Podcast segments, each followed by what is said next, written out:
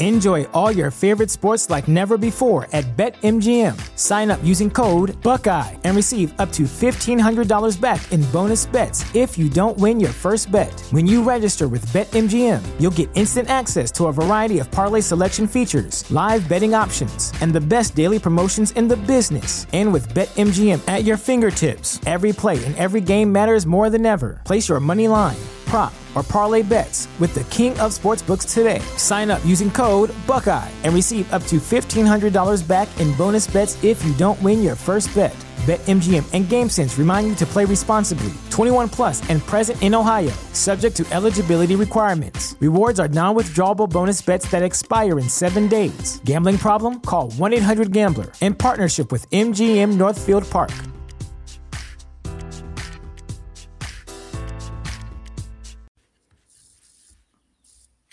Hello, and welcome back to episode two of our Saturday night main event watch alongs here on Wrestling Inc. I'm Jesse Collins, and I'm joined, as always, as Wrestling Inc. President Raj Giri. Raj, how are you?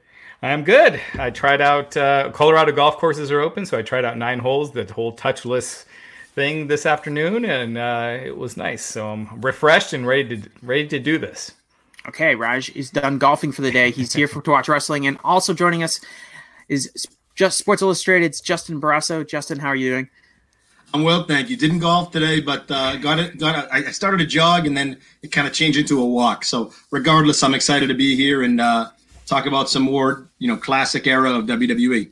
And classic, we are doing because this episode of Saturday Night's Main Event, we're looking at the March 14th, 1987 edition of Saturday Night's Main Event. And basically, what this is is a go home show for WrestleMania 3. And this is the last kind of major show that the company would produce, I believe, leading up to WrestleMania 3. So, what we have tonight is basically all of the major angles that people remember WrestleMania 3 from Hogan versus Andre, Randy Savage versus Ricky Steamboat. We're seeing that really kind of set up on this show um, tonight. And there's um, basically the main event, it's, which isn't quite the main event. It's actually the um, second match from the top is the battle royal between Hulk Hogan and Andre the Giant. And there's also a Intercontinental Championship match between Randy Savage and George Animal Steele, with the winner also getting the managerial services of Miss Elizabeth. So those are kind of the two big matches. Um, Raj, you got anything else to add? Uh, well, they showed it, it's interesting that we chose the Saturday night's main event, and then they showed WrestleMania three on FS1 the other day, and I was flipping through it. I skipped a lot of it, but I did watch the Hogan Andre thing, and it, to this day, it just feels so big when you're watching it. The the lead up and the entrances, it just feels like a gigantic uh, event. And when, when, they're showing the history and Andre dumping the champagne on Hogan's head, you know, the, with the uh, showing that little. It's vignette. a great angle. it, it is so good it's on the show is like you just see the storytelling is pretty basic it's not like this really complex storyline but because of the personalities and because of how well it's executed it, it's no wonder that show was such a big success their video packages i mean were even back then were really good too uh raja that stuck out too watching tuesday night the uh the, the re-airing or the presentation on broadcast uh, fs1 yeah i agree the that match still feels electric i i was surprised at how and i've seen that card enough times I was surprised how well I thought the card aged. And maybe that was like the crowd just being red hot for that six man with the Bulldogs and the Hearts. And um, yeah, I thought that, and Jesse and Gorilla, I mean, you can't overstate that enough how important they are to that show. Yeah, absolutely. It was, uh, in my opinion, it's the most epic WrestleMania of all time. Like there have there have been better in in ring and action wise, and Hogan versus Rock is probably on par with Hogan versus Andre in a lot of ways. Uh, but there's just something epic about that that night. That mm-hmm. maybe it's just the childhood memories. I was well, I was thinking about this today when it comes to just like pure like electric atmosphere, and I would say that the Hogan versus Warrior match, as far as like from like the crowd atmosphere, and it might almost it almost might just be the stadium lighting is better at the Sky Dome than it is right. at the Silver Dome, or maybe it's better acoustically for noise. I feel like there's just a tiny bit more energy at that show than this one, but it might just be the building and the lighting, like I said. What I think makes three so unique is it's good versus evil. Yeah. And you know, it's it, Warrior Hogan. I love six, and six is larger than life. But I think three is unique because it's it's that classic storytelling. You have the protagonist, the antagonist. If you didn't dislike Andre, you probably dislike Bobby. And the best part is, I forgot how vocal Andre was after the loss, and he's pointing and yelling at Hogan. And when they're riding the cart back and they're getting drilled with trash, which you don't remember seeing very often unless it's an ECW show or the NWO forming a creation at Bash at the Beach, but uh, with Bobby with his head down and you know his yeah. jacket off and just dejected, it's such a great scene. And Hogan's in the ring, and Jesse even calls him, I think, an egomaniac. Like Jesse didn't hold back. That's just such a great. The whole scene is perfect. Right. Yeah, no, Jesse was amazing. I mean, it was just one of those things where everything, everything just fired off and everything just hit.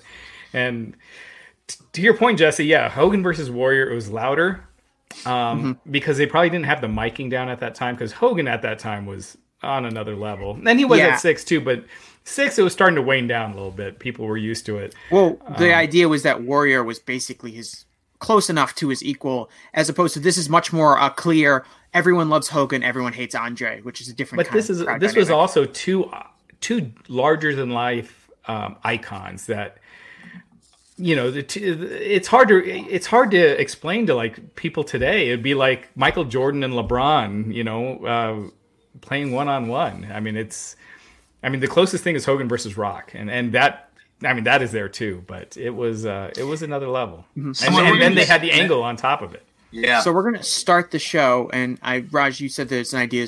Everyone who has it queued up right now on WWE Network should start it, and then we're gonna pause it for about 15 seconds to let everyone who might have commercials or anything. Everyone has a different at, um, access to the network. Let that play out, um, and then we're gonna restart again just to make sure we're all working together here. So I'm gonna count down three, two, one, and then pause it and then we'll wait like a good point. 15 seconds. Yeah, I'll Justin, go ahead. point in 15 seconds, I hope. Um, pause.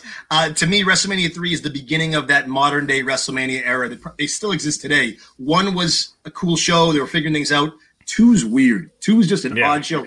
Th- mm-hmm. Three is that same format. They superstars, celebrities, larger than life. Like three, to me, it's it's the beginning of that WrestleMania era. Right. Uh, they figured it out. They figured out the format by 3 mm-hmm.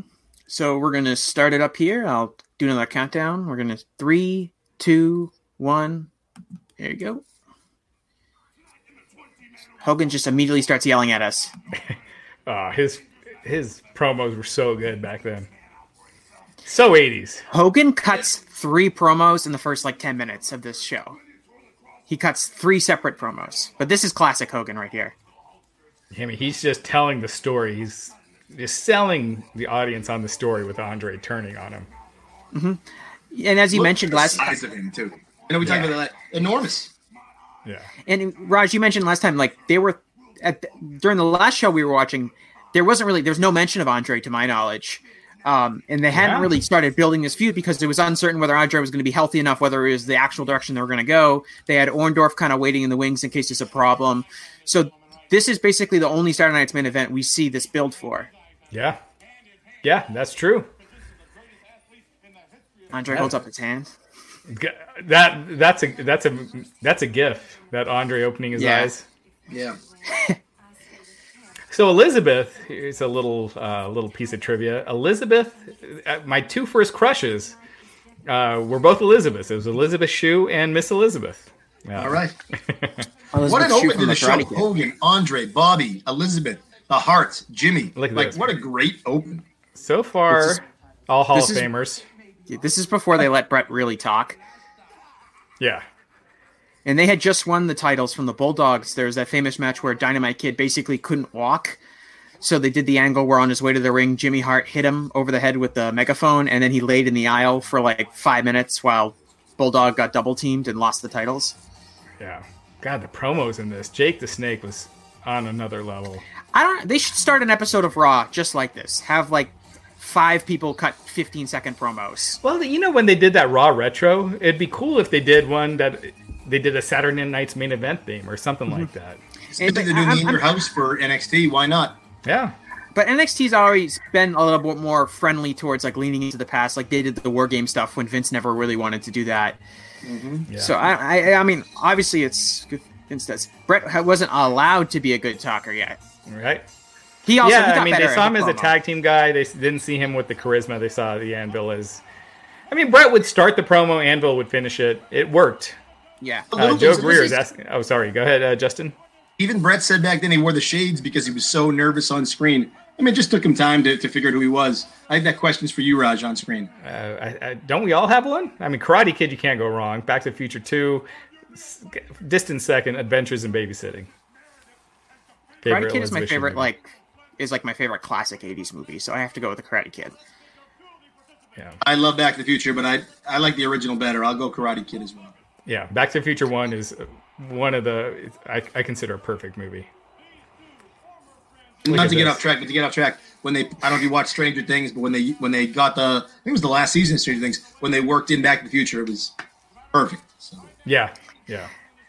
So this show, um, just a quick few notes. It was in it drew a 11.6 rating, which is up from the previous edition, which we saw last week, which was 10.6. So as they build up to WrestleMania, they do draw better and that's like that's like probably equivalent to roughly 22 to 25 million people. I don't think watching. I think it's like because it's late night, you have um, uh, fewer fewer homes watching. Uh, I think it was back then. I remember reading somewhere it was that would have been closer to I think like 13 to 14 million, which is gigantic. Okay, so still much, but, still large, yeah. But thank you. Yeah, it's huge. And, and interesting about this show is that it's it's it was filmed on February 21st, so not that long ago, three weeks before the show aired. But it's in Detroit, Michigan, which of course is the metro area for WrestleMania three. So this is the biggest show before WrestleMania three, and they're in the same market, which is interesting, and also shows how important like local advertising and like local walk up is was to WrestleMania at that time. It wasn't like people were traveling from all over the country to go see WrestleMania 3 the way they do now with WrestleMania. It was mostly a Michigan based crowd for. And I think it. it. helps. I know it, it, probably would have gone that way regardless, but it helped. The booking of the card makes a little more sense knowing it's there and it's like this taste of hey, you got to come back for WrestleMania. I, I agree. It's uh, the setting plays a factor. Yeah, the business is just so different today as far as like how it's advertised. WrestleMania sells out without a match even being advertised. It's just WrestleMania, and they right, but nothing else does now. Like back then, you know, you had all these giant crowds for for the live event, same as the Attitude Era. Uh, now, you know, live events, uh, obviously not now, but uh, before we got in this situation, uh, you know, you had you would have SmackDown tapings on when they were on Tuesday nights that looked like, you know, um, small house shows. Mm-hmm. So, one thing I noticed during the show is that the WWF has created all these graphics for each wrestler. Like we saw the sunglasses come up with Macho Man, and they all have them. And I didn't see them on the previous show, but they are all on this show, and I really like them. They're a little goofy. They're very 80s. Oh, yeah. They look like little cartoon drawings, but I don't know. They, there's a, there's a level of charm there that uh, you don't really see. Well, it's similar to having the logos on the belts when they win the belts, and they got the their. I like that too. Plates. Yeah, the 1980s version of it. Yeah, yeah. It's pretty cool. I I, I don't know. I, I Macho Man here. And I know that uh, he's he's he's on the precipice of one of his best promos of all time. History beckons the Macho Man. Uh, I love the I love the Caesar Cleopatra look. Um, or he's who is he Caesar here? I don't know. She's definitely Cleopatra. Yeah, yeah, yeah, totally. I never noticed that. That's a good call. I could hear, I could listen to Macho Man promos all day. And he and Gene, whether they wanted to or not at the beginning, just had a great chemistry. It seemed like it took them a little while to get used to each other, but uh, yeah. yeah, perfect. So later in the main event of this show, which is Ricky Steamboat versus the Iron Sheik, Macho Man comes out and does color commentary, and he's great. And he basically sells the entire WrestleMania match coming out and doing color commentary. I did not know that. You know, I have actually, I don't think I've ever seen this whole Saturday night's main event. I've seen this match and the Battle Royal. I don't think I've ever seen the whole thing because I didn't start watching Saturday Night's main event regularly until 1988. I became a big fan after WrestleMania mm-hmm. 3. I saw a little bit before. My friends were into it. I was getting into it, but I didn't know really where to watch it, or you know, I hadn't gotten to my groove. And then after Raj, you made a good point that Mania Six is kind of people are a little tired of, of Savage. Uh, excuse me, of Hogan, yeah. and it's been six years, right? So you've right. seen it, but it's amazing to think we're at WrestleMania Three here. This storyline with, with Elizabeth, like it peaks to me at WrestleMania Seven Mm-hmm. That went on, and granted, it wasn't every week. She wasn't always around. It's amazing mm-hmm. they were able to get that much longevity, and they paid it off perfectly uh, with with her, you know, defending Savage at seven. Like it's amazing we're four years away from that. Yeah, yeah. So this angle is basically whoever wins this match gets Miss Elizabeth's managerial services. um, which isn't an angle I think you do now because managerial services is used as a euphemism here. Why would Savage agree to this in storyline? I don't know if he. I think Tony He's got nothing to gain. Yes, he does. He, Yeah, he has everything. He wanted his hands on George Steele. But he already beat him on the last Saturday Night's main event. Yeah. uh, Gene in this interview is like hilariously into Miss Elizabeth, Yeah. and like keep mentions like the very, very lovely Miss Elizabeth, and like Ventura buries him when they get back to commentary. If you listen, Yeah, we we talked about the theme song earlier. Joe Greer the third noting excellent theme song for the Saturday Night's main event. I agree. Uh, before this, um, before '87, it was Obsession uh, that was the theme song, and then they switched it to this custom theme that they used ever since. I always preferred this. how many times do you listen to this per day? I should I should get it. I, I, it. They never put it on a, like a wrestling album or anything. Justin and Um, I were yeah, talking about the, did- the old wrestling albums, and Yeah, because they would release the albums, and they had a ton of them. They, as I'm interested, they never put this. It's more like the wrestler themes, right? My first issue with the show right now, and it still happens in today's wrestling, and Jesse harps on it, what, at WrestleMania 5. Champion should, I know it's the Elizabeth thing, that, that- but the champion should always come out last. But I know it's the whole Elizabeth saga, and they they wanted Macho to leave so Steele could have his moment with her. and But champion should always come out second. Absolutely, especially the world Look at- champion. and look at with WrestleMania five, when that always bothered me that Hogan came out second. Yeah, I don't know what their philosophy is now because it seems inconsistent on the shows, like who comes out first and who comes out second. and, Now like- it's so random. Yeah, yeah, people Jesse, read into uh, it like, oh, go He for it. just called him a bald headed pervert, by the way. Yes, exactly. He does. He because because Gene just goes like, oh, he's like looking longingly after, and like, there goes the very, very lovely Miss Elizabeth, in like the way that Gene Okerlund says it. So she I gets don't know in if this you're better off being lifeguard. Jesse's friend or his enemy, but yeah, either way, he was coming at you. So he's in this life. She gets in this lifeguard uh, seat, and I then mean, they watches. had like the winner gets some managerial services. Like I I feel like even in two thousands, we saw matches like that. I'm having a hard time remembering one, but Tough seat behind that chair. Paid whatever you paid to sit behind uh, a beach chair. Not when Mitchell Elizabeth's in it. Yeah. Uh, well, it's better than like the giant palm trees that block off seats at WrestleMania that the people that deal with. Uh, I think it was Did the you last guys one in watch Orlando. uh, the um, backstage show after the FS1? FS, FS1 aired Mania 3. Did you guys watch backstage? Punk was on it. I've seen about. I have, I have never watched an episode of Backstage. I was and Punk was great. The episode this Punk week was good. It's always good, but I love this week they had Steamboat on. You know, Ricky Steamboat's great. And um, Raj, I don't know if you saw that interview, but he went around. And Ricky's a little older. Not that he's that old, but he's a little older, and he's either got his phone or his computer, and he's got he's showing all the things. Like Punk's like, wow, those trophies because he had his strongman trophies and photos, and the the video's not coming through because it's like artwork and stuff. And he keeps going around the room, and I don't know. I thought that was funny, but uh, oh, TLC Terry Reynolds, you're right. That was the that was Pillman. I think his last angle, right? Before right. He, Yeah, yeah. Before he, he had he uh, passed. Yeah.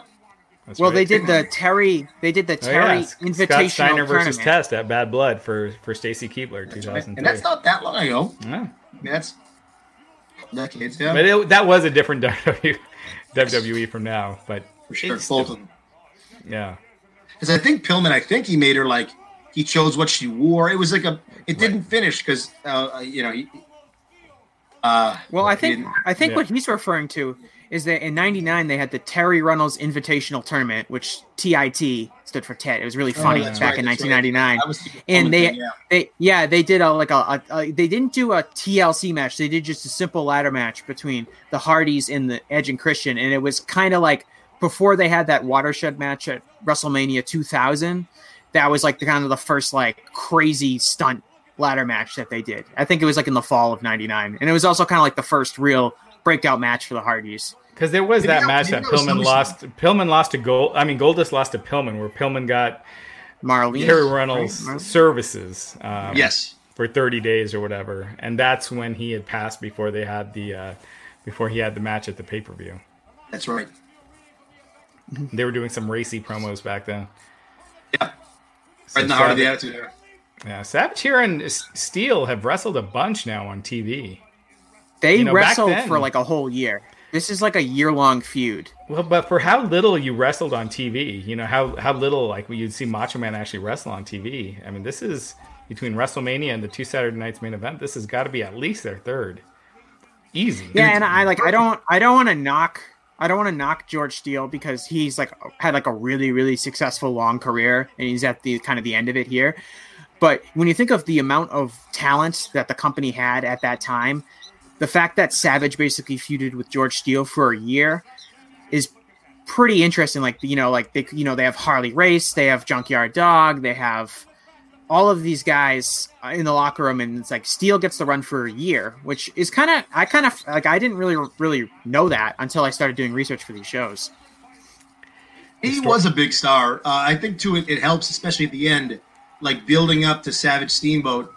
You are going from I don't know uh, a single flavor to a to a soft serve swirl. Like it's it's an it's a game changer. It's it's Savage Steamboat, just the style of Ricky Steamboat, and um, but I, I think that Steele's act worked. I, I do.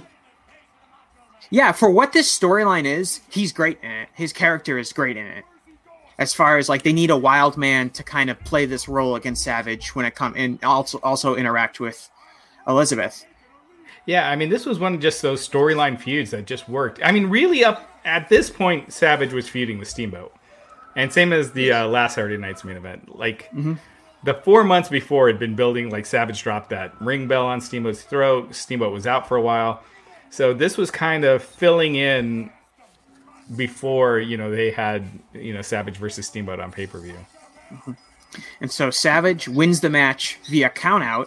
I think that's Dave Hebner, correct? That's not Earl. I don't think that's Dave in the ring. No, No, because yeah, right, Earl Earl's working for uh, the NWA Mid Atlantic Championship Wrestling at the time, and he wouldn't pop up until a year from now in the famous. Uh, yes, Which I can't wait till we cover that.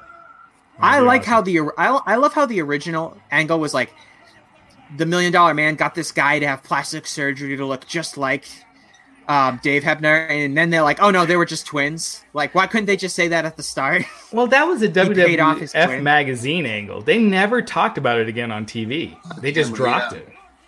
And that always kind of bugged me. Like it was such a big thing and that it was just kind of never mentioned again.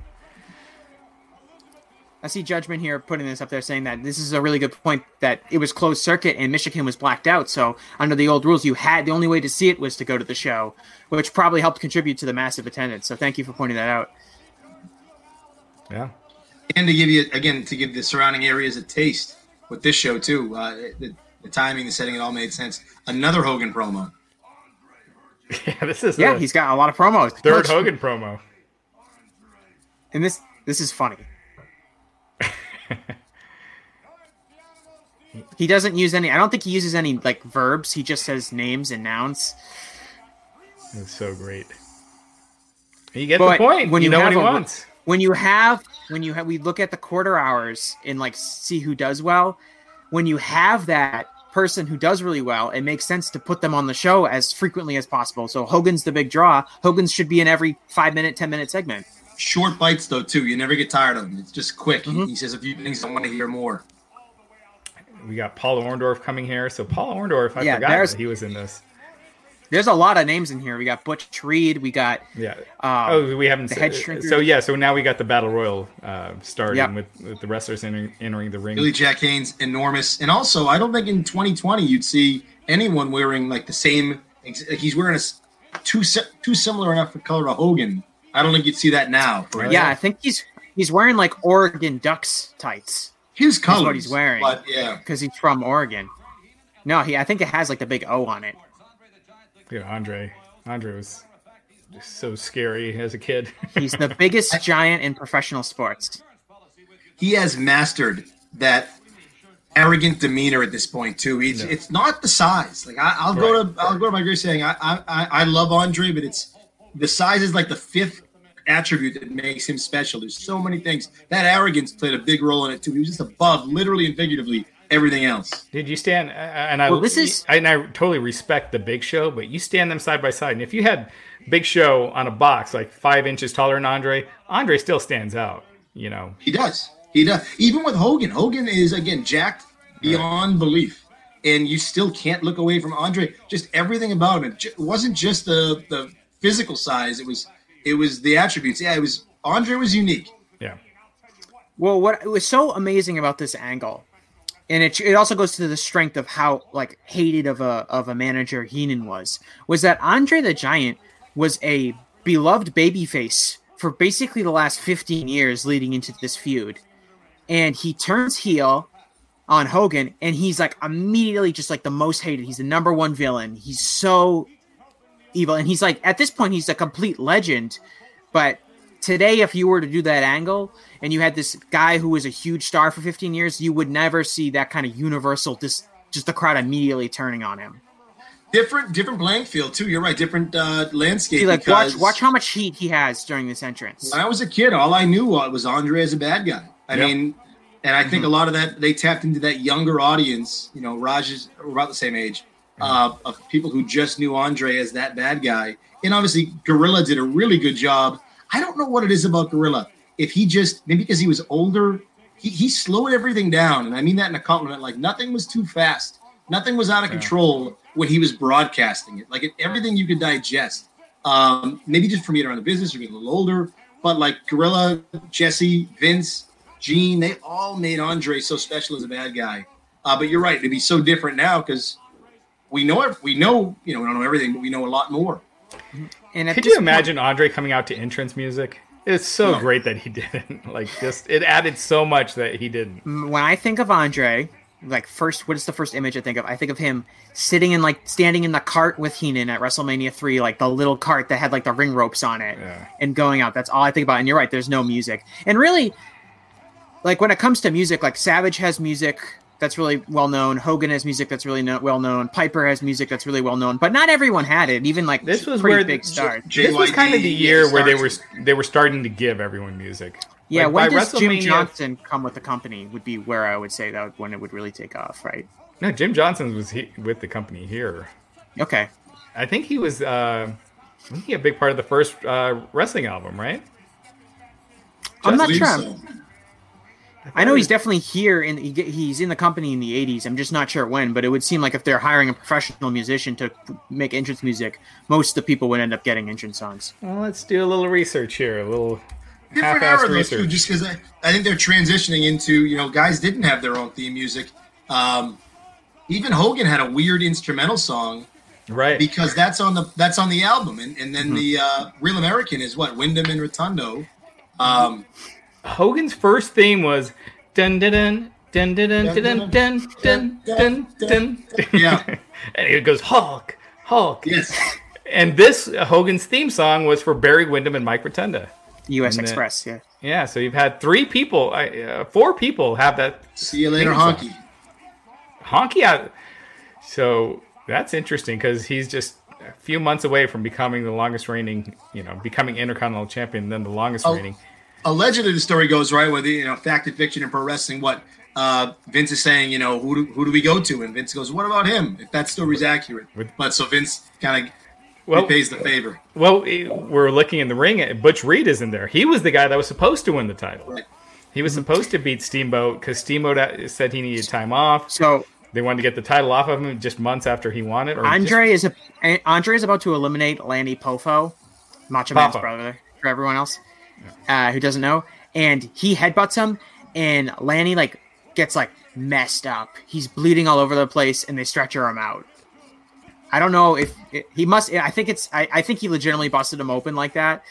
Uh, but it so, sells Andre's power like super well because he just headbutts this guy and it's like he's dead. Yeah. I don't know, uh, Raj, if you've done anything with Lanny. Lanny still every now and again still writes poetry. So I mean, yeah. Uh, I, I think I, I think he has one on Andre too. I've interviewed him a couple times. He's still like you ask him to say one, he'll just do it. You know, he'll just. Or, or he, he's like a rapper, you, like a, yeah. you know, like uh, Eight Mile. you give him a, a, topic and he'll. Yeah. So there goes Lanny, and look, he's messed up. Oh, Lanny. But if you yeah, ask, if you ask Lanny to recite one from 1989, oh yeah, I mean he'll he'll do it like that. Yeah. The one where he pro- proclaimed Macho King. He he can still That's do right. that to He day. He did we were talking last week about like the Survivor Series and the Royal Rumble like pre intros that they would show. And when he's the genius, his are so great. It makes it seem like when I would watch them, I'd be like, "How isn't the genius like super over? This is a great gimmick." Yeah. I agree. When Gorilla called, well, excuse me, when Jesse would refer to Gorilla as Gino, it always felt special. It did, yeah. You could feel the respect. Anytime it was funny because with Jesse and Vince, Jesse really made it feel like he didn't like Vince. Whereas with Jesse and Gorilla, he, he he you could feel that respect that Jesse actually like- had the respect. It was playful exuberance with, Right. with Gorilla. Yeah, but Yeah. with, with Vince, you're right. It was uh, it bordered on. Wait a minute. He never gave Vince any respect. So No. Lanny is doing a stretcher job. I forgot about Yeah, that. he, well, he gets. I don't like. He gets really messed up. But what this is is basically uh, Andre's gimmick was that he never lost battle royals, and that was like his thing. He would go from territory to territory, and he'd win the battle royal. With the gimmick being that you could never get him out of the ring because he's so big. So him Hulk Hogan facing him in a battle royal is a really big deal because this is really like Andre's specialty match, and And also was a the Wrest- whole he WrestleMania thing too, Jesse. WrestleMania two, right? He wins that Yeah. uh, battle royal. Yeah. he With the presses fridge Bret and- out of the ring. Yeah. Right.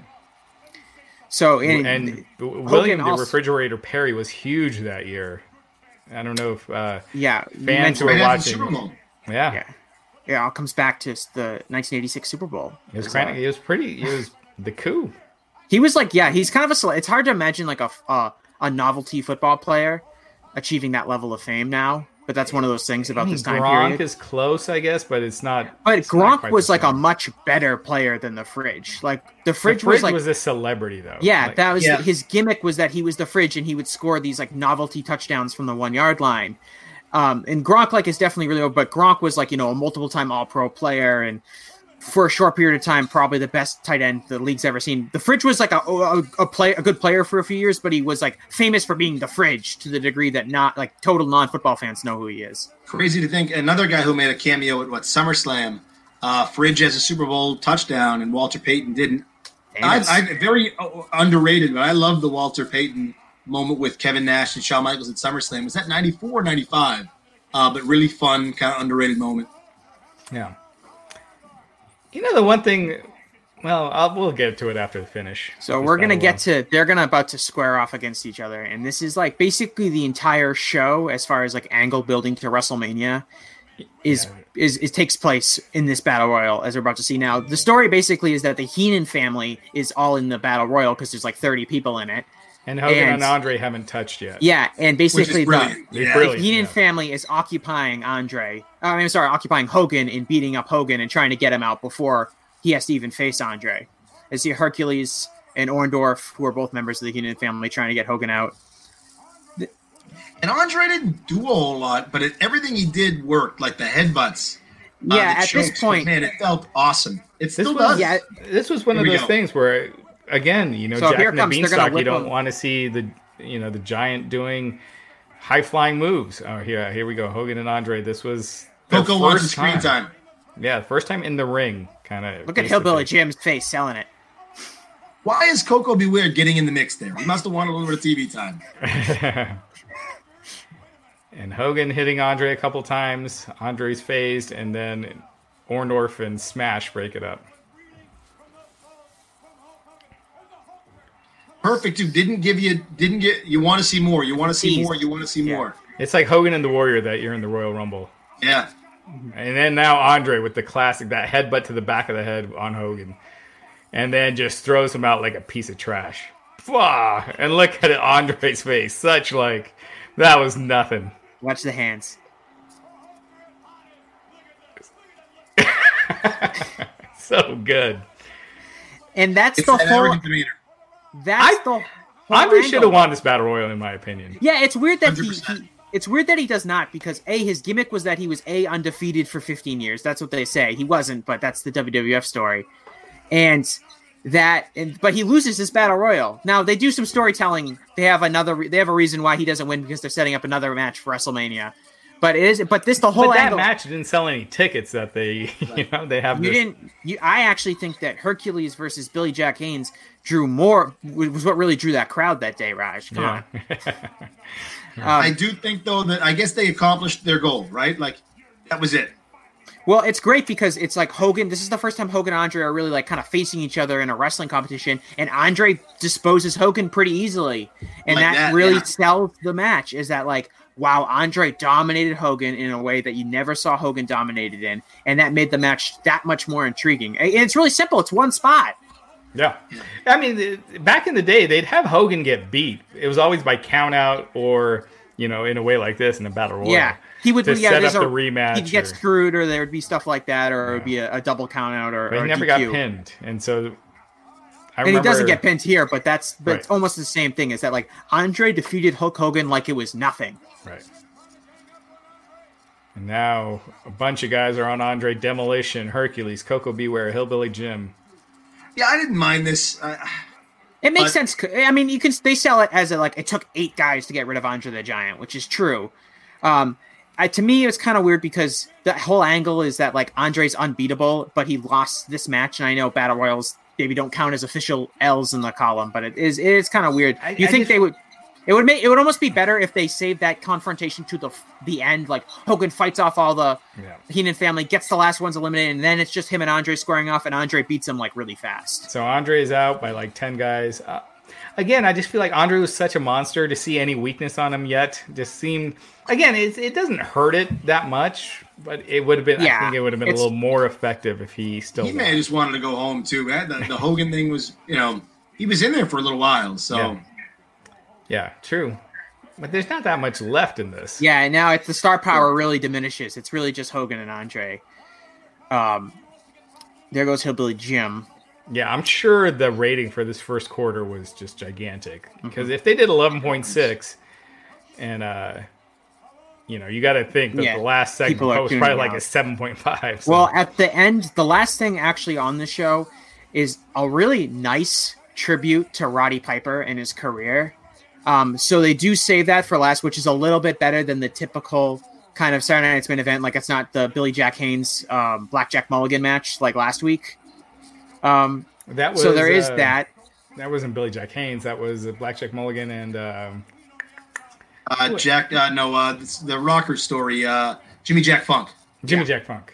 Yeah, I'm sorry. Yeah. There's too many uh, jacks at this point in time. Hercules looks great. I like how he's Jack. going to. He turns to Bobby for advice here and there too. Uh, nice little little nuances in pro wrestling, but Hercules this- was al- Hercules was always one of those guys that had, had the look, the Yeah. physique. He just never had that promo ability that could complete yeah, the package. And at that time, a lot of guys had a similar look and physique. Well, you Uh, know, when people talk about how how it was the the era of the giant roided up guys, when you look at the biggest stars of this era, you know, Hogan obviously he, he was the giant Mm-hmm. muscly guy, but then you had DiBiase, Piper, Savage. They weren't Perfect. the perfect a honky tonk man. I mean, Jake the Snake. They weren't these. uh That's a good point. Yeah. they they didn't fit that mold, and and then you guys had guys like Hercules and Billy Jack Haynes, and they never made it to that main event level. to me, Hercules was just a, a victim of poor timing. Yeah. If you look at the tag team division, Power, I always like Power and Glory. If mm-hmm. they I like were their finisher. if they were around a few years later, they would have been the stars of the division, right? They would have been like think of just tag teams. It couldn't have been a worse time to be a, a good tag team. You needed to be a great one back then. They were, I thought they were very underrated. They were, and I felt like there was a, a natural feud there to get Paul Roma, almost like a Shawn Michaels, Marty Jannetty kind of thing, for Paul Roma to become that arrogant heel and, and go to the next level. And then it just kind of, I forget exactly why it ended. I don't know if Hercules got injured. Um, I'm forgetting exactly. He wasn't a bad babyface. Like his match against Earthquake that stands out. Like he could work a a, a, a crowd pleasing style. Here it comes. And now Hercules eliminates Billy Jack Haynes, and Hercules wins the ro- the battle royal. Yep, and that sets up their match at WrestleMania three. They had like the battle of the full Nelsons, Mm-hmm. and that was one of the key, I would say, more pushed undercard matches outside of the Intercontinental Championship match The on that beginning show. for Billy Jack Haynes too didn't last too much longer. Yeah, yeah, uh, Yeah, Her- Hercules was in the company for longer than I thought. I think he was in from like eighty four to ninety one. Justin I will think- probably remember this too. Oh wait, who we got Andre the Giant promo. Where are they, by the way? That yeah, they've got this weird. It's like a, a sauna. Yeah. I don't know if there's a sauna at the Joe Louis Arena in Detroit. Maybe. Uh, You think an arena athletes would want to, you know, a sauna? Now Heenan must have sprinted back from the ringside. Well, to- these are- this is not I know it's in order. taped. I know it's taped, but the idea is that Right. like he's coming late into the promo, like as soon as you know um, It Billy Jack Haynes' feet hit the get- floor, he just sprints Andre's back. sweaty too, so. But I agree, it would have made sense, right? You, you could have had Haynes and Hercules do something together, double elimination. Like it would have been. This moment would have been enhanced, of course, had Andre won. There's nobody better. There's no. There's no stopping him. It is a unique. It is an interesting decision to have not have Andre win. Yeah. Always great when Bobby's dis- disheveled too, good or bad, right? Yeah. And they made it seem like Andre didn't lose. Like he got the victory by throwing out Hogan, like here in this promo. Well, he's yeah, he's pushed as being was that, undefeated. the, uh, was that the power bomb? He gets up and walks away. He no sells the power bomb. Is that the right? Because that was the beginning of the end, and that was post. I think that was post Power and Glory. He was doing singles again. But that that sounds right. Yeah. Yeah, I think Roma had left the company by that point to go be a- a, a four horseman. Yeah. So they're really they're not selling Hercules winning. They're selling Yeah. Andre But- throwing Hogan out. Now I was going to tell Natty won it Justin when Hercules turned uh, babyface. Remember they had he was on the Brother Love show and Macho Man came out and endorsed him, and they did the thing with Macho Man and That's Herc. right. Well, like how everyone turned babyface back then. He had at first he was a Heenan client, then got really mad at Heenan, turns on Heenan, and then becomes a, the babyface. That was like how they did it. Here come these sweet to, graphics but again. to get Look at that. the uh, yeah the King Kong yeah, Bundy King Kong Bundy graphic. So King Kong Bundy versus Jake the Snake Roberts. Now, if I'm not mistaken, mistaken, that- weren't they both in the Legion of Doom back in the day before WWF? It was the Road Warriors, Oh, you're King right. Kong Bundy, and I can't. Remember, I, I No, thought it was Jake right. Roberts. No, Jake is because um. Well, I'm saying this because I, I was listening to uh, Wrestling Observer Radio today, and they brought it up. uh, Dave mentioned that they were they brought it up because they were talking about the dark side of the ring, and that they yeah, Jake Roberts was part of that group, according to Dave. So I'll defer to him, but What does the snake think or do in the bag? Is that is that something like? Can you still? They he's still in the the snake's still in the bag in AEW, right? Is it just well, the, I, that's the way you I was them? wondering, is was there only one Damien? No, I think Jake said that. Uh, I think I'd have to go look at some old interviews. I think he said like he'd leave it in the trunk, or I think there was, and the thing would freeze. and This poor snake would freeze, and so I think there was. And that Bundy LJN figure, if you guys just saw that in the crowd, maybe the greatest, one of the greatest wrestling figures of all time. It, it weighed like four pounds. Yeah. Here's Jake in the bag. That's not nice, Justin. Jake's not in the bag. No, but Damien is. We were Um, ta- talking last week about how they had they did a little tribute to the 80s with Jake doing the thing on Brandi and putting the snake on Brandi except it was a lot more uh Oh, look at this promo. even that I don't think they would do back in the 80s No. And I think you know I really thought about our our moment last our our t- our discussion last week, and I like the way it, it carried over to this week's, and I'm excited for that match and that moment. And I think Jake and Lance have worked well together, and I didn't know if they would, um, but yeah, I'm still surprised that like the whole point is the snake's coming to get you. It's still still odd that it would in the, fir- in the first time they touched the snake would get on her, but um, look at Bundy too. Bundy was another guy, a different shape, a different size. yeah To me, Bundy is all about the singlet. You know what also his bald So head. If he had like Yeah, the long bald hair and a, a beard he would not it would just be like some out of shape guy but he had a, it, his bald head and his face just made Yeah. it work Bret Hart in his weird. book described him as a a large egg on two sturdy legs. Perfect. Also, a big mainstream star like the Married with Children stuff Yeah. at the time was was a big big deal. I always would have liked uh, Bundy and Stud to be tag champs, uh, but also the tag team division was loaded. back then they didn't really do the single stars as a, a- Yeah. a, tag team See that Bundy fell. Yeah, Bundy main evented WrestleMania 2 against Hogan in a steel cage match, which I actually think is a really good match that holds up pretty well for the time. Um, it's not technically like a great match, but it's a good cage fa- match fight, and it's a good ma- ending to WrestleMania. Um, but yeah, his, his stock does fall, and he's in that kind of comedy match at WrestleMania three. But that's the story of every like major villain with Hogan. So it was almost the, the question wasn't how does your Hogan feud work, but how does it work after? So like Bundy, Boss Man, uh, Quake, like how, what do you do after the big Hogan story? How do you how do you can you find some way to have, have longevity? And the thing is, Bundy did- and usually it was turning babyface. Mhm. Like Yeah. Boss Man, you know, Savage. he- he- To think Savage fell down the card, you know, like after, I know. like he wasn't in main events. And Quake too. Quake, Earthquake, I love Earthquake, but he's never a he's never a legitimate singles contender after that. He's great in the tag team. Right. Um, well, but it's it's kind of how, and we see this a lot, you know, in wrestling history and, and even recently, when you have the monster heel, there's the rise, which is them squashing everyone, and then there's after they eventually lose to the babyface because their entire point of them is to be built up and to eventually lose to the super babyface. What happens with them after that? And when they're not, when kind of like the aura is a little bit gone because they've lost, and we've seen that a lot with you know, guys who have feuded with Cena over the years. And I think, you know, we saw it with the Bray the- Wyatt. yeah, the original Bray Wyatt character, which was that eventually he would lose and he would lose feuds like handily.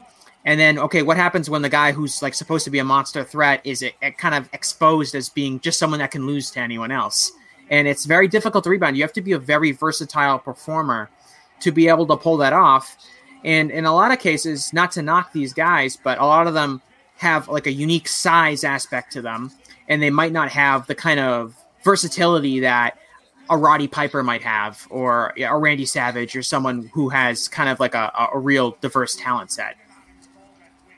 Someone might be able to correct me on this, but if, if Bundy's Mania matches are only Hogan, Hillbilly Jim, and, and you know the mixed tag or the tag match, and Undertaker, I can't think of any others. It's it's quite a Mania resume. Not not much to it. Well, well, the I mean, first it's- one with SD Jones.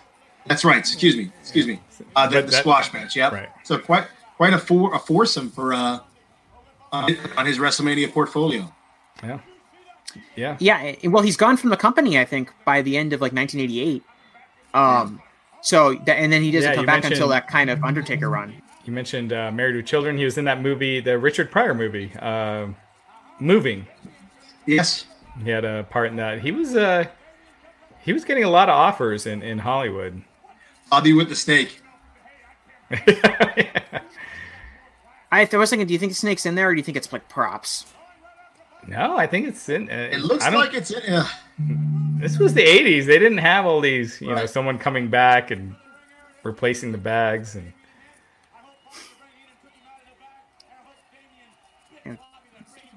Jake uh, apparently killed Bobby Heenan and got the snake back because Heenan's not doesn't come back. I don't think.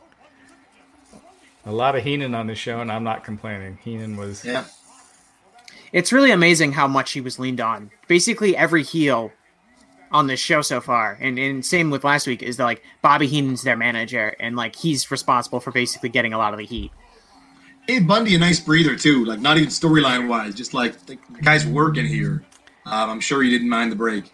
Yeah, and but even after this, this year, uh, Bundy was in a main event with Hogan. I mean, it was still building the Hogan and Andre, continuing their feud after WrestleMania three, and then the first Saturday night's main event I ever saw, as it aired, was January of '88. and That was Bundy versus Hogan. That was at the end when Hogan choked the, I mean, Ho- Andre choked the hell out of Hogan, and had like 15 guys trying to break it up, and they couldn't.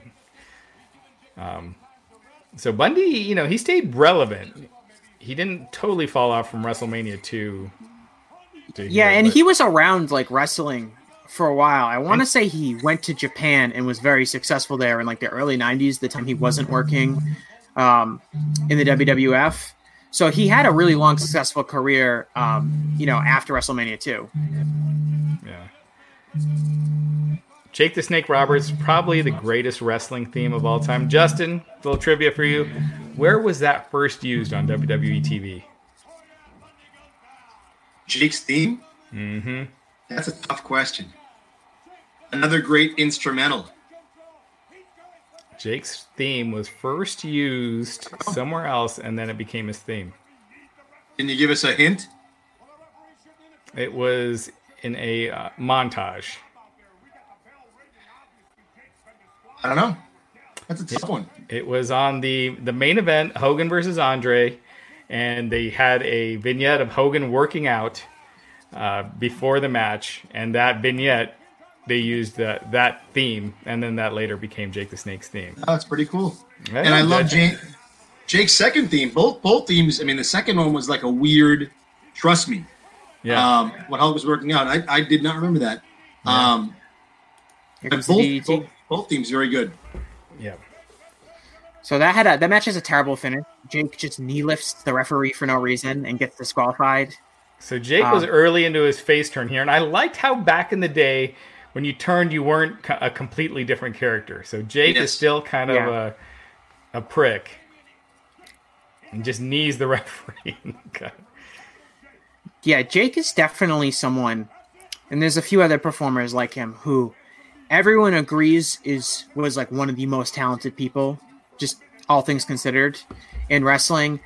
And while he had a lot of successes in his career, he kind of never got to the level that he he could have reached.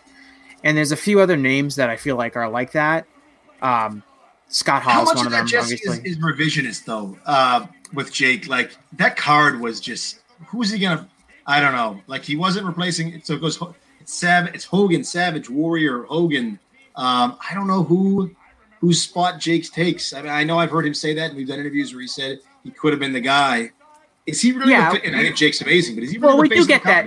You're Yeah, right. Justin. You're right, Justin. That um, but you know, like Jake could have main, main evented a WrestleMania against Hogan or Warrior or whoever the top. I don't think so back time. then. Well, Yeah, I mean, that Jake wasn't a WrestleMania main eventer guy.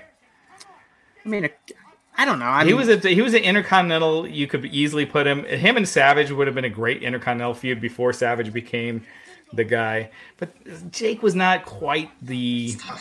Yeah. Well, it's the best Jake. The best shot he had at that was as the villain, um, and he Right. gets this. I think he has the Survivor Series main event. Uh, no, was he With Randy that match Savage. three- that match was three on three though. Uh, was Jake? Who was in it? It was. It was a three on three match. Man, it was it was Sid the Boss. I'm I'm, I'm off now. Somebody's gonna write this in. You're thinking of like 1990, right? When Savage was retired and trying to come back. 91. So 91, it- yeah. show opens with Flair. Because I don't think Hogan Undertaker ends that show. I think the show ends with the Legion of Doom, Sid Justice, for what it's worth. But was Sid in that? Did Sid also get not allowed to wrestle that match? There's something that match ends. It's three on three. It's not four on four, and that would have been Jake's match too. I'm waiting for somebody to. the last Yeah. match. So, so there Because two. Jake actually wrestled. They did that Tuesday in Texas, just a few nights later, and Uh, that's where Jake wrestled Savage. Like, and they, Hey, we didn't get we didn't get enough money from you at Survivor Series. We want to we want to you know Well, we get- yeah. Well, So, they had teased that Savage was going to wrestle uh, uh, Snake at Survivor Series, and then that they're like, "Oh no, we're having another pay per view here in a few days." So Reinstate the Macho Man. I remember Right. with the picket fence sign, the picket sign reinstatement. That's our plan. Reinstate the Macho Man. I wish we actually knew like relevant information. Instead, we could. I Yeah, know. This is what I know. It's So, sad. so Justin, you're talking about the Survivor Series 1991, correct? Not even. What's the what's the main what's the last car? So there, so the so so Undertaker versus Hulk Hogan is is is third from the top. There's two matches after that. The one match is a uh, four on four match. It's the Nasty Boys Right. and the Beverly Brothers versus the Bushwhackers and the Rockers. Okay, that which was cool actually down. leads. Which Yeah, we leads were to the- talking- I- We were talking that off leads to the split cool too, because either Marty Carshawn or Sean Cars Marty. Um, that's that was a good part of that yeah, angle. yeah, and then Whoa, they whoa, had- real quick, real quick. This is crazy.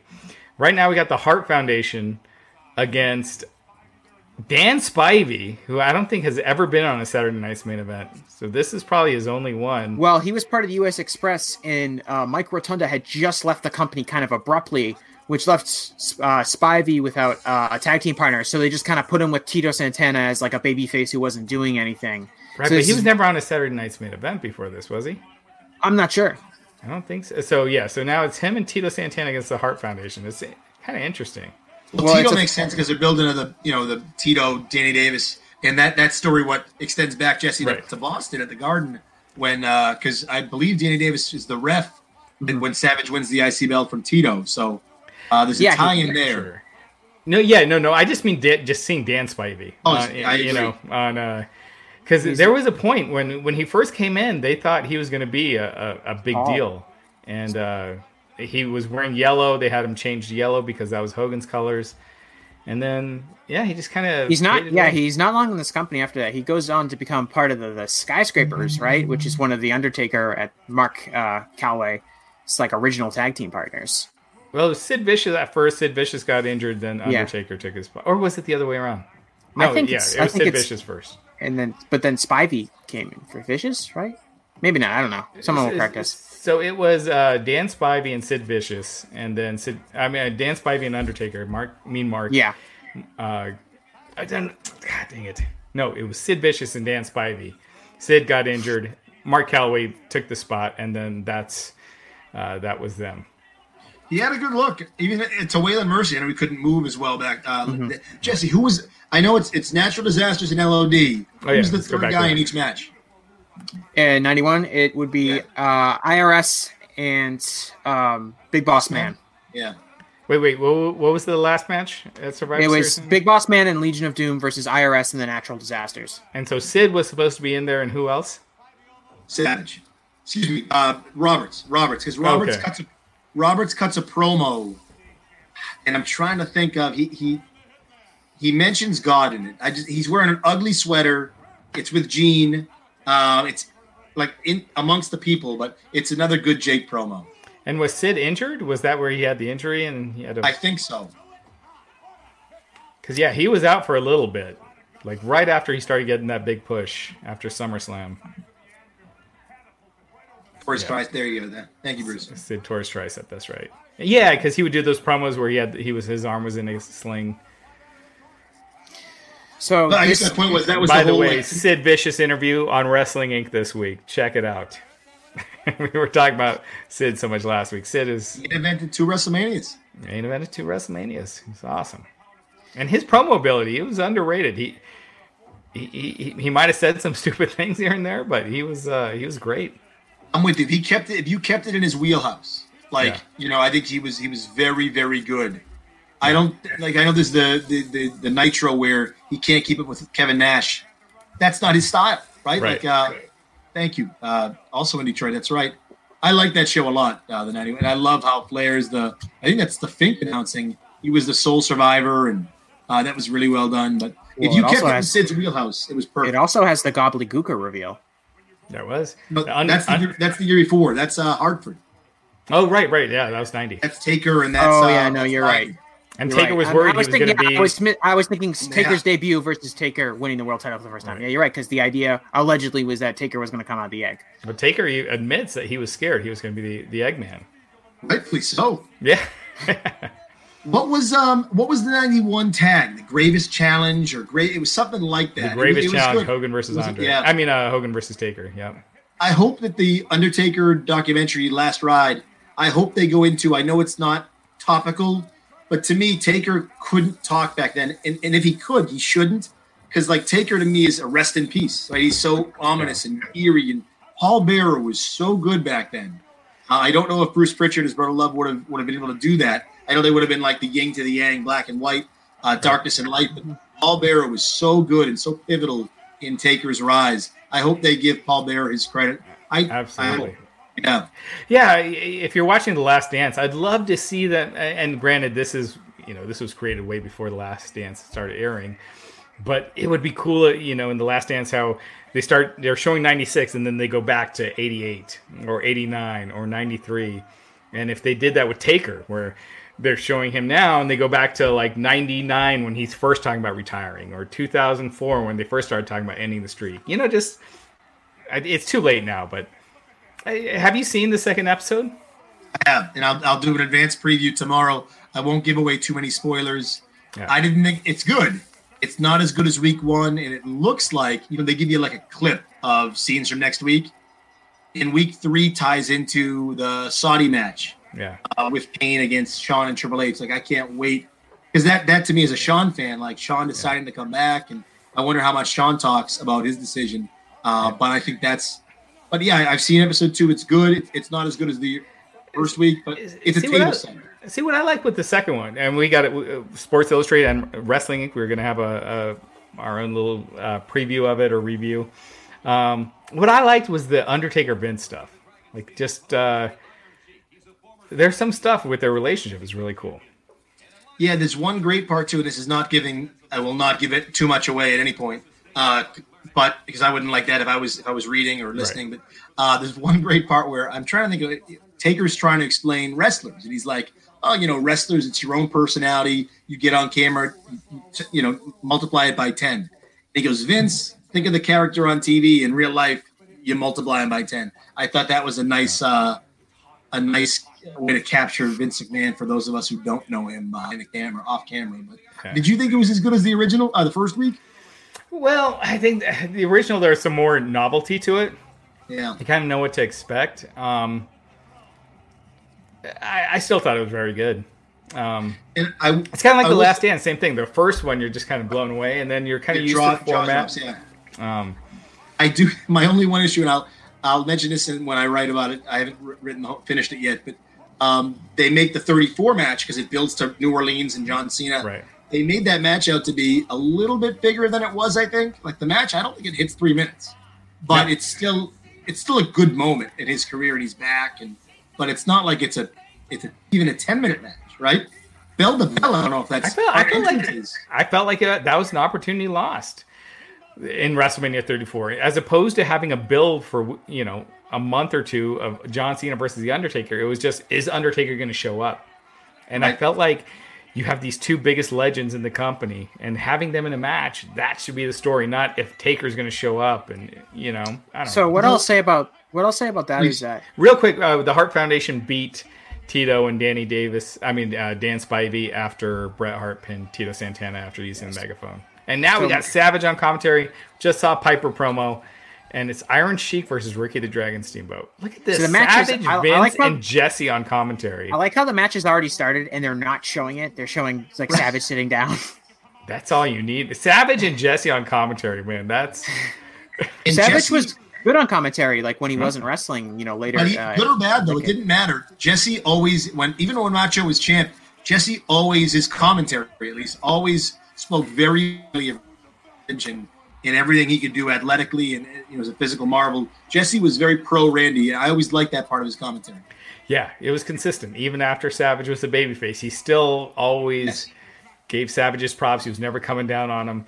And then, uh, yeah, you could tell like Jesse really liked Savage. When I did, I'm trying to think a Savage story.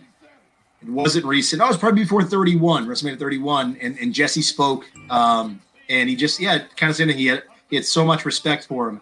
You wonder too, in the back of his mind, if if Jesse just liked him. Not not that he didn't like Randy and respect Randy, but Randy was in so many ways the opposite of Hulk, and and Jesse wasn't a Hulk guy, so maybe that played right. played it to a. Well, Jesse wasn't a Hulk guy because he thinks that Hogan stole like part of his gimmick. No, it was because Hogan um, ratted yeah, him out about the union. Union, yeah. Oh yeah, there's that too. But he didn't find that out till I think 1990 during the lawsuit he had. It was in Discovery.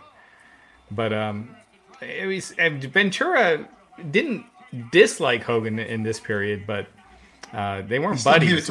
Yeah, yeah. Well, the Sheik is Iron Sheik is I think a few months away from his famous uh, arrest when he was driving with uh, Hacksaw Jim Duggan they got arrested and pulled over and arrested for drug possession. And the big story from that was not that the drug possession, but that Duggan and Sheik, who had been uh, feuding at the time, were driving in a car together at the same time, and that was a really big story. The drugs didn't, and the drugs didn't help.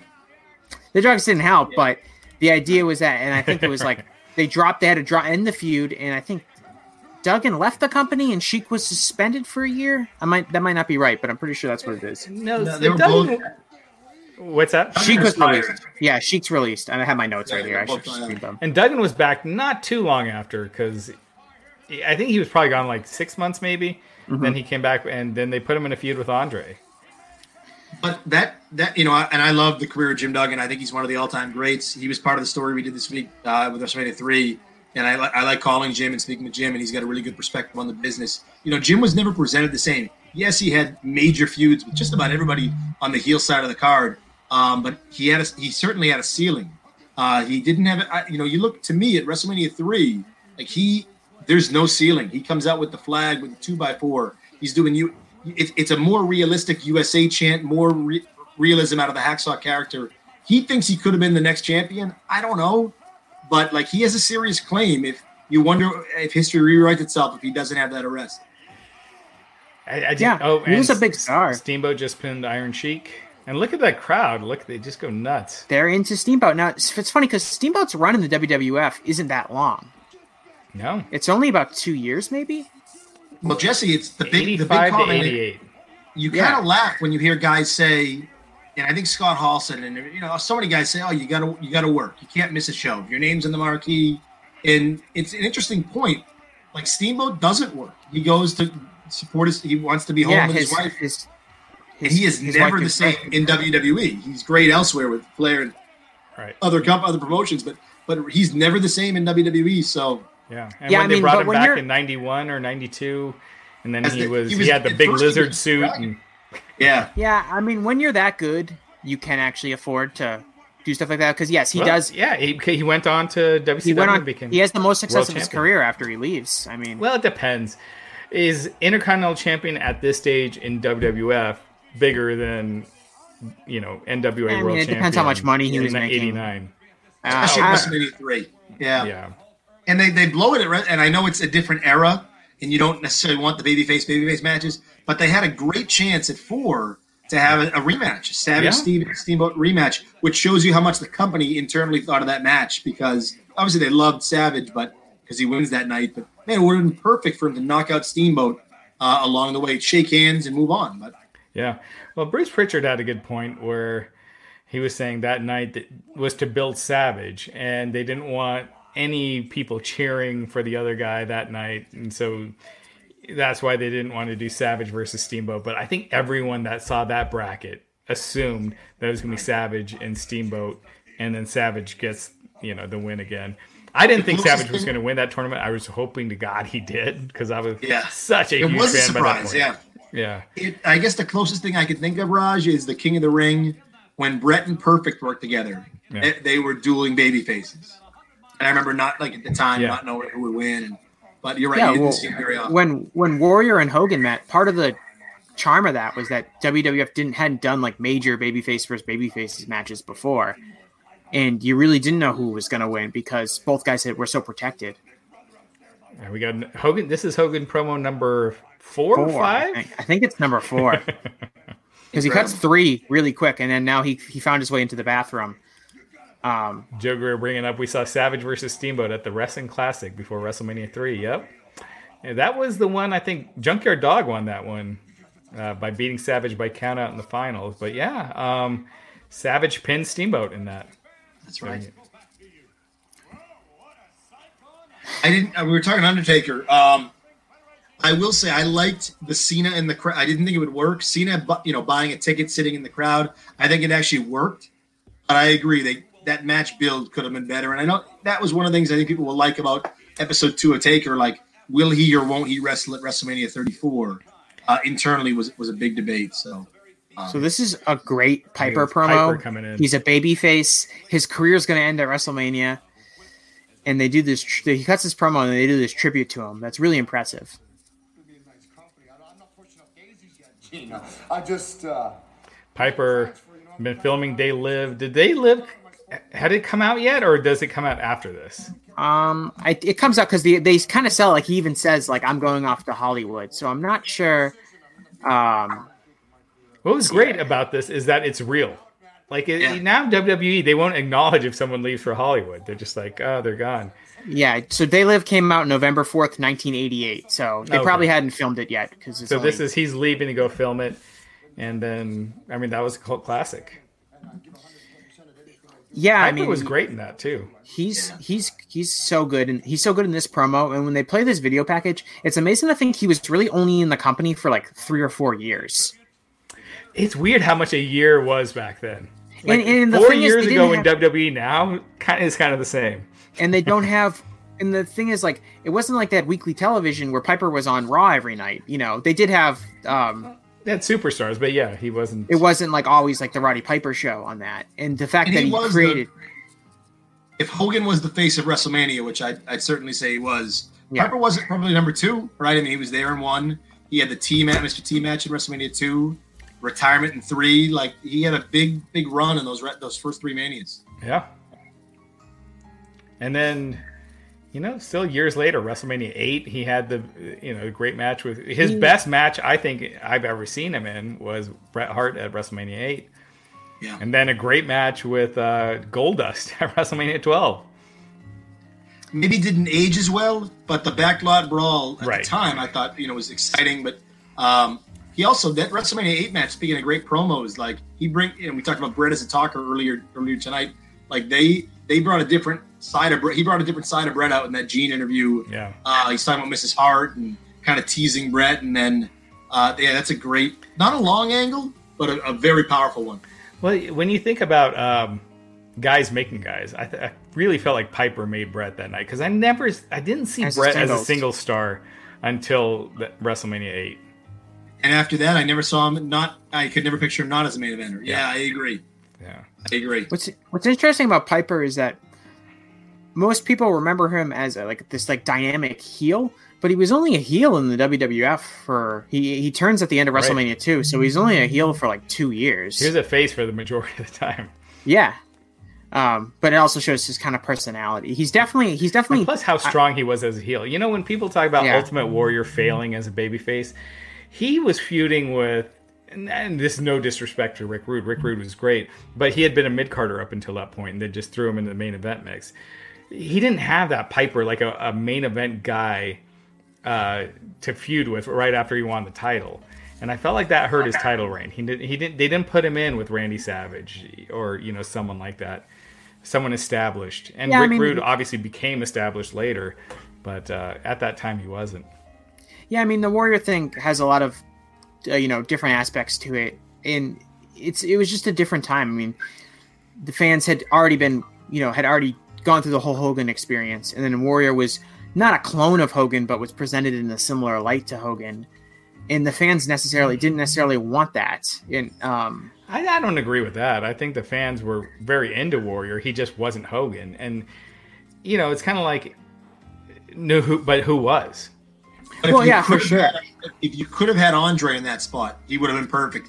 And you could debate like I understand why they did it because they wanted a worker with with the Warrior, but in terms of Earthquake, like Earthquake and Hogan, yes, they were they, that that pairing made sense. But like Earthquake also would have made sense for Warrior, a big unstoppable force that that nobody could get by. That was the so they, they kind of went a different direction with Rick Rude. Um, I agree. And even even that Survivor Series, he's in there with Perfect, another tremendous wrestler, but not these larger than life forces like Perfect. Hogan You saw him lose to Brutus Beefcake, the you know the WrestleMania before. You, you've, you didn't have the larger than life uh, opponents. opponents. Yeah, yeah, there wasn't one. Hogan got him, but Right. uh, Warrior didn't. Yeah, Could you imagine how big WrestleMania Seven would have been if it would have been Warrior turning heel and going against Hogan, the rematch? I don't think another face versus face ma- match would have worked, but I think that match would have been money. To me, Slaughter Hogan works on paper, and it's a good like SummerSlam match. Or Right. maybe it's it's not a. Yeah, I know they sell it now in revisionist, a little bit revisionist, but I, it's it's not the best mania. I agree. Uh, a Hogan Warrior rematch would have been electric. Yeah. Now this is Well, it ending didn't- credits with the music back. God, I love this theme. Kevin Dunn in the credits. Yep. Dick Ebersol. So, So what do you what was your guys' favorite part of the show? I think this. Andre It, tossing has- out Hogan. it really has to be. It's the entire show is basically built around that one angle, and it's so successful. I mean, if you look back on it, has there been a more like successful angle with less real like I don't want to say like uh like content put into it. You know, you think about how much like work goes into WrestleMania angles and the main event of WrestleMania, and there's an angle every week. This is basically like you have the confront, you have the the confrontation where Hogan gets the um, trophy for holding the championship forever, and Andre gets the trophy for being undefeated, and Andre gets mad, and then you do the the pull apart where Andre scratches Hogan, and then I think they have the press conference between the two of them where they sign the, do the contract signing, and then you have this, um, and that's pretty much it. And you know, It's then they have then they draw the biggest crowd in, in wrestling history up until that point in time. Because Jesse, I know at one point says, "I'm gonna." He says to Piper. Piper played a big part in this too. Uh, Jesse says to Piper, "It's kind of all hands on deck. I'm gonna, I'm gonna deliver Andre the Giant." and he does. But when when Andre comes, he's with Bobby, and I mean, you you basically knew what that meant. Um, yeah, I, I, agree. The battle royal is my favorite. I, my two favorite scenes are when Koko tries to get a little bit of screen time in a moment clearly designed for Hogan and Andre, and I also love uh, yeah Andre again that arrogant demeanor. He was so good as a heel, as a villain, uh, and he dumps Hogan over the top and and uh, kind of like throwing away the trash. Uh, Jesse says so. Uh, yeah, it was a really good moment. It built perfectly, or just built just just right to WrestleMania three. Yeah. Uh, I I also think Savage on commentary was just was yeah. just great. Just Savage and, in general. And um, Savage really sells his match with Ricky Steamboat on commentary because, yeah. I mean, he's already he's kind of wrapping up his feud with George Steele to a degree um, at the start of the show, and then he's then he, when he comes back out, he's now focused on Ricky the Dragon Steamboat. Yeah, that that feud was done. Like they mm-hmm. basically killed it, and now it moves on to Steamboat and man, yeah, where Savage would go from there was just insane. Um, March 1987, the top movies at the box office: Nightmare on Elm Street 3 and Lethal Weapon. So, who's the biggest star from that show then? Now, and they're all young, they're all same age, similar, similar, you know, similar size, similar personalities. Who's the biggest star you transport them to 2020? Savage is the complete package. Would Savage work today? I mean, it depends what you mean. Like, if he's giving scripted stuff, that he wouldn't work. I actually think he'd do well with the scripted stuff, if only because even when he's cutting that promo with Okerlund, and he's a great talker, his mannerisms, yeah, and like the way he moves around, to me, that's a little bit more timeless. Yeah, and he just has some sort of a level of physical charisma. And it's really to me it's it's not even he he has some great lines at times but to me his charisma it's just his physical charisma uh, you know and the outfit and all that kind of stuff almost would would almost transcend that. Uh, to me he'd be the intensity too no matter what area. Yeah. so yeah, savage would be an interesting fit. Piper? Piper would be an interesting fit too though. But again you're right. Would these guys be would they be scripted would they be i mean i guess my question is if they could be themselves who right. would be the biggest star in 2020 but if, if these guys could be themselves, the current roster, who would be the biggest star now too? So yeah, it's yeah. a different era. Because you look at Andre, I mean, who stands out more than him? But in today's era, they'd be like, "Oh man, he he does the same moves. He does the same three moves." Yeah, I mean, I well, if you want, like, I personally think, and this is going to be like a super hot take, and people aren't going to like it. I think, like, as pure overall talent, the Big Show is more talented than Andre the Giant. Yeah, he's a, I, he's, I a he's he's a better worker. He's a good talker. As, in, as a as a like moves guy, and but no, I'm not. Uh, but even beyond just talking about like he can do more in the ring, and, and to be fair, what most people see of Andre, which is this you know mid to late '80s version of Andre, was not like Andre in his prime. He had a lot of injuries. He had an unhealthy lifestyle. He was, you know, obviously had his had his um disease and, and, so like that's not really like the Andre that we saw in the '80s is like from an athletic standpoint, it's not the same. But I just think like Big Show I, is. I don't agree. You say promos? Yeah, Andre. No oh, because oh, you don't want Drago cutting Apollo Creed promos, right? His Andres are more memorable. They're more effective.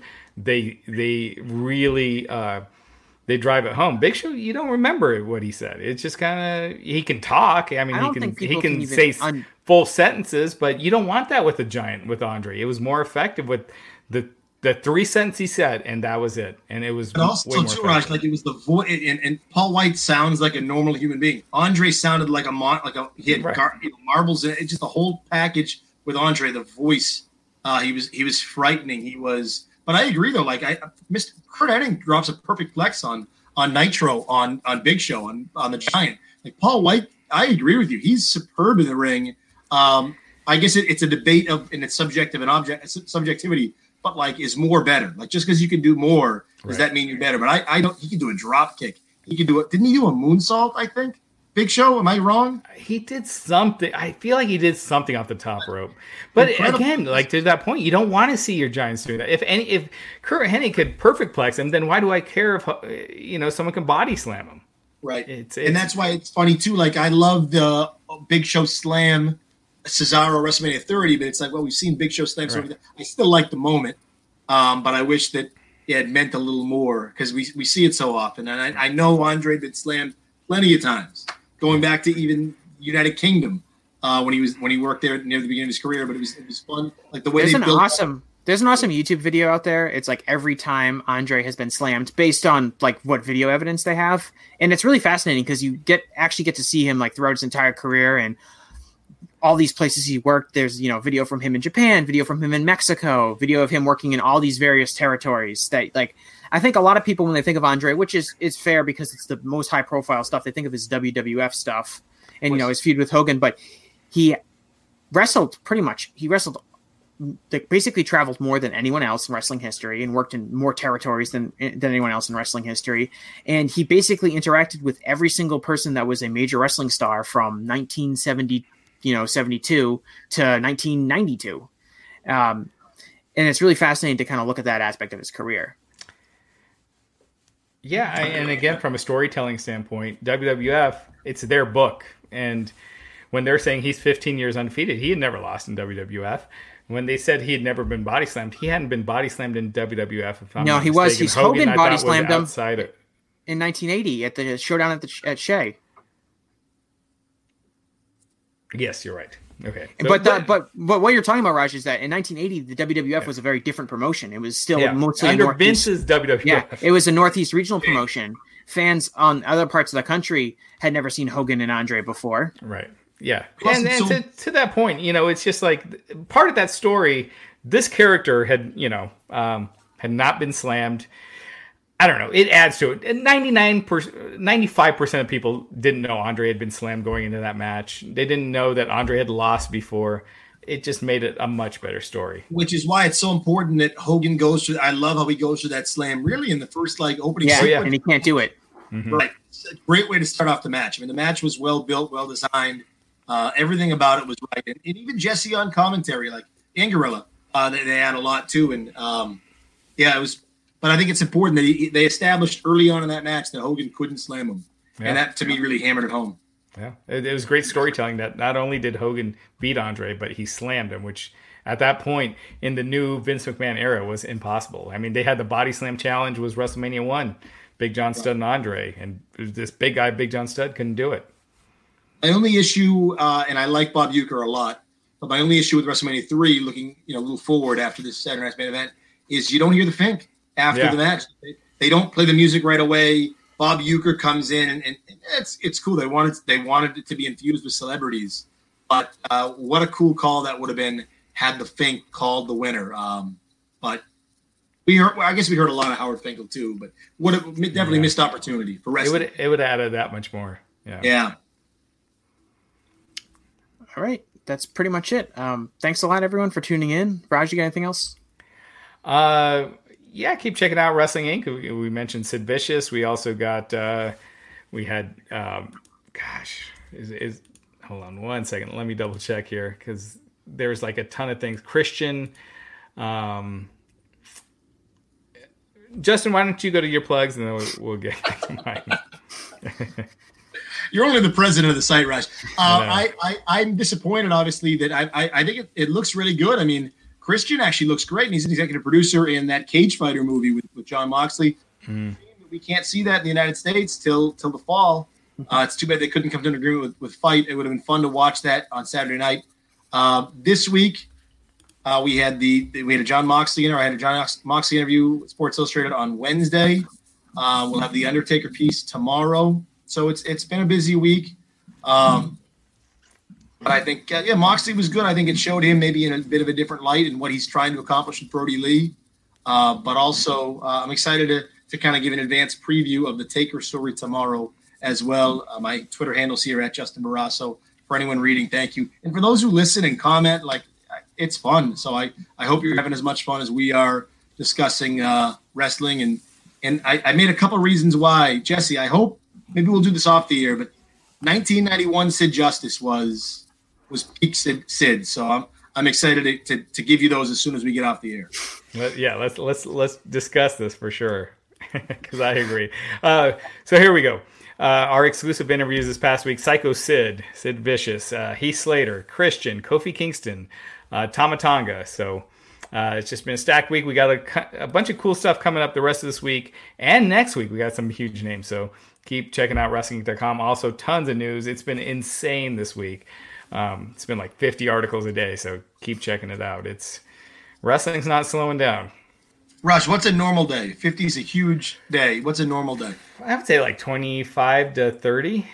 A slow wow. day is probably like 15 to 20. Certain days are going to, like, Monday is going to be a bigger day, obviously. Yeah, Saturdays yeah. and Sundays. But I also try to uh, schedule a bunch of stuff for the weekends that aren't necessarily uh, time sensitive pieces, you know, just so, you know, we have stuff for people to check out, you know, even when there is nothing going on. Like this weekend, no major pay per views. So, uh, you're right. Ever since Money in the Bank was the, it was the Taker, uh, which was documentary. It was it was the Becky Money Lynch. in the Bank match, which I, I thought was pay per view. That was very very good. Otis winning, which was a surprise. Becky Lynch, the pregnancy. Asuka becoming champion. Like this week, and then um, I feel like a million other things. This week, this week was a, a, a pretty big week, kind of out of nowhere. But yeah, yeah, absolutely. I, I got to mention too the part that I've been thinking about all week, and I, I don't blame Charly Caruso, but her dropping in that line, it could be the greatest match ever.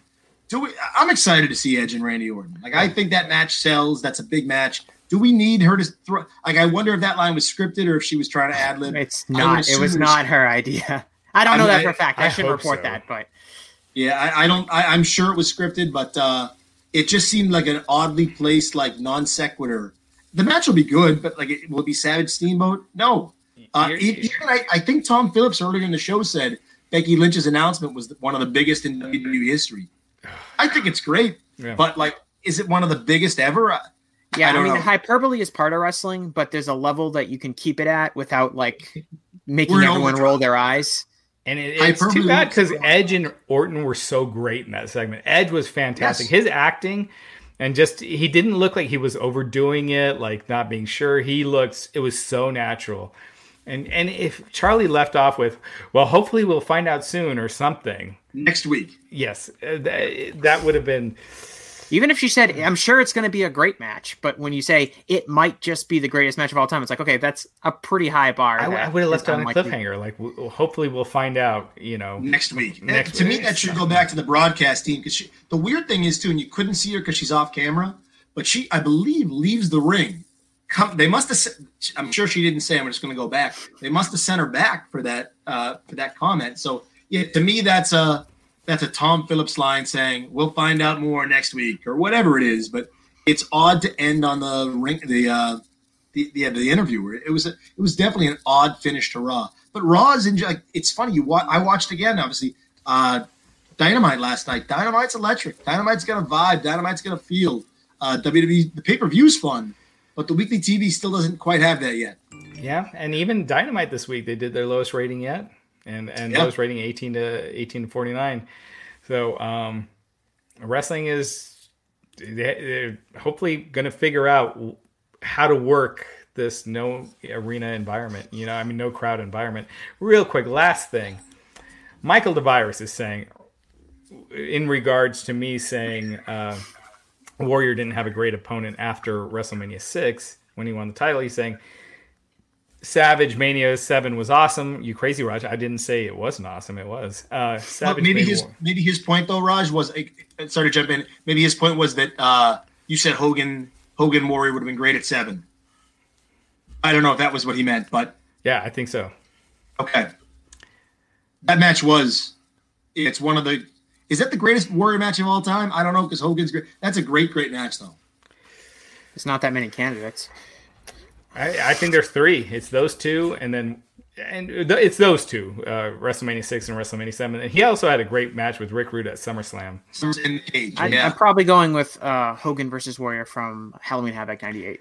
But I still think uh, war, uh, heel Warrior because yeah, Warrior versus Savage was great at WrestleMania seven, but Warrior was just kind of out of the picture after that.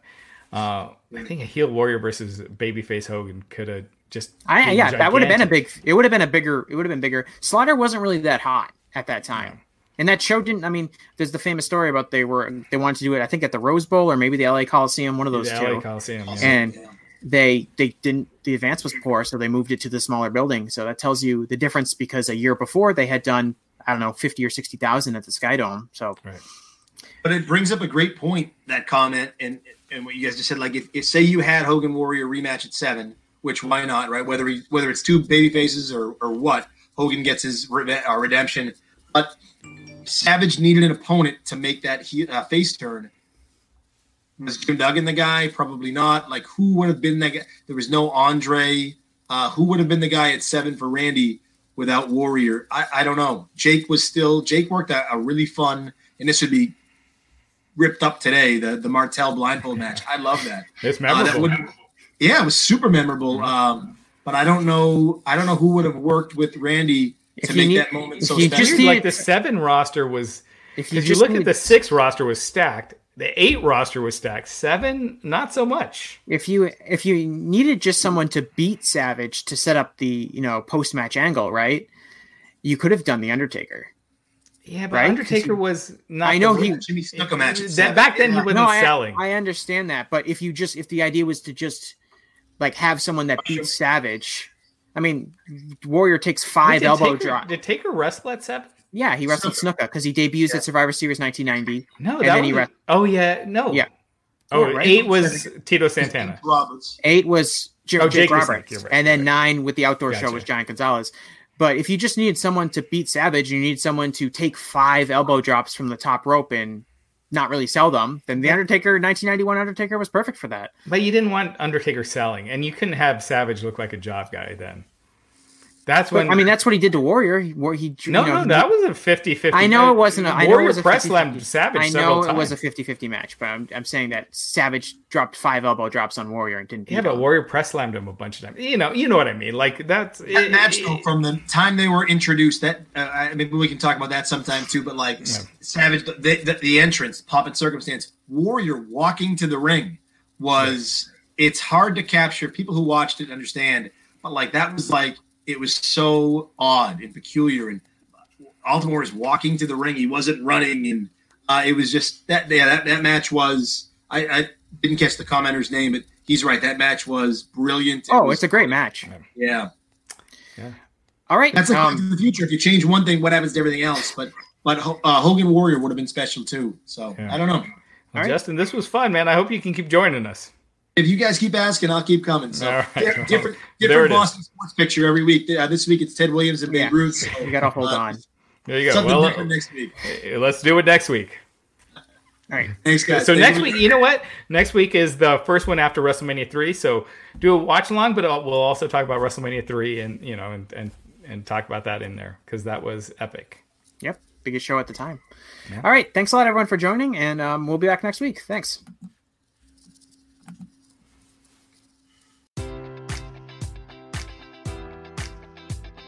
Enjoy all your favorite sports like never before at BetMGM. Sign up using code Buckeye and receive up to $1,500 back in bonus bets if you don't win your first bet. When you register with BetMGM, you'll get instant access to a variety of parlay selection features, live betting options, and the best daily promotions in the business. And with BetMGM at your fingertips, every play and every game matters more than ever. Place your money line prop, or parlay bets with the king of sportsbooks today. Sign up using code Buckeye and receive up to $1,500 back in bonus bets if you don't win your first bet. BetMGM and GameSense remind you to play responsibly. 21 plus and present in Ohio, subject to eligibility requirements. Rewards are non-withdrawable bonus bets that expire in seven days. Gambling problem? Call 1-800-GAMBLER in partnership with MGM Northfield Park.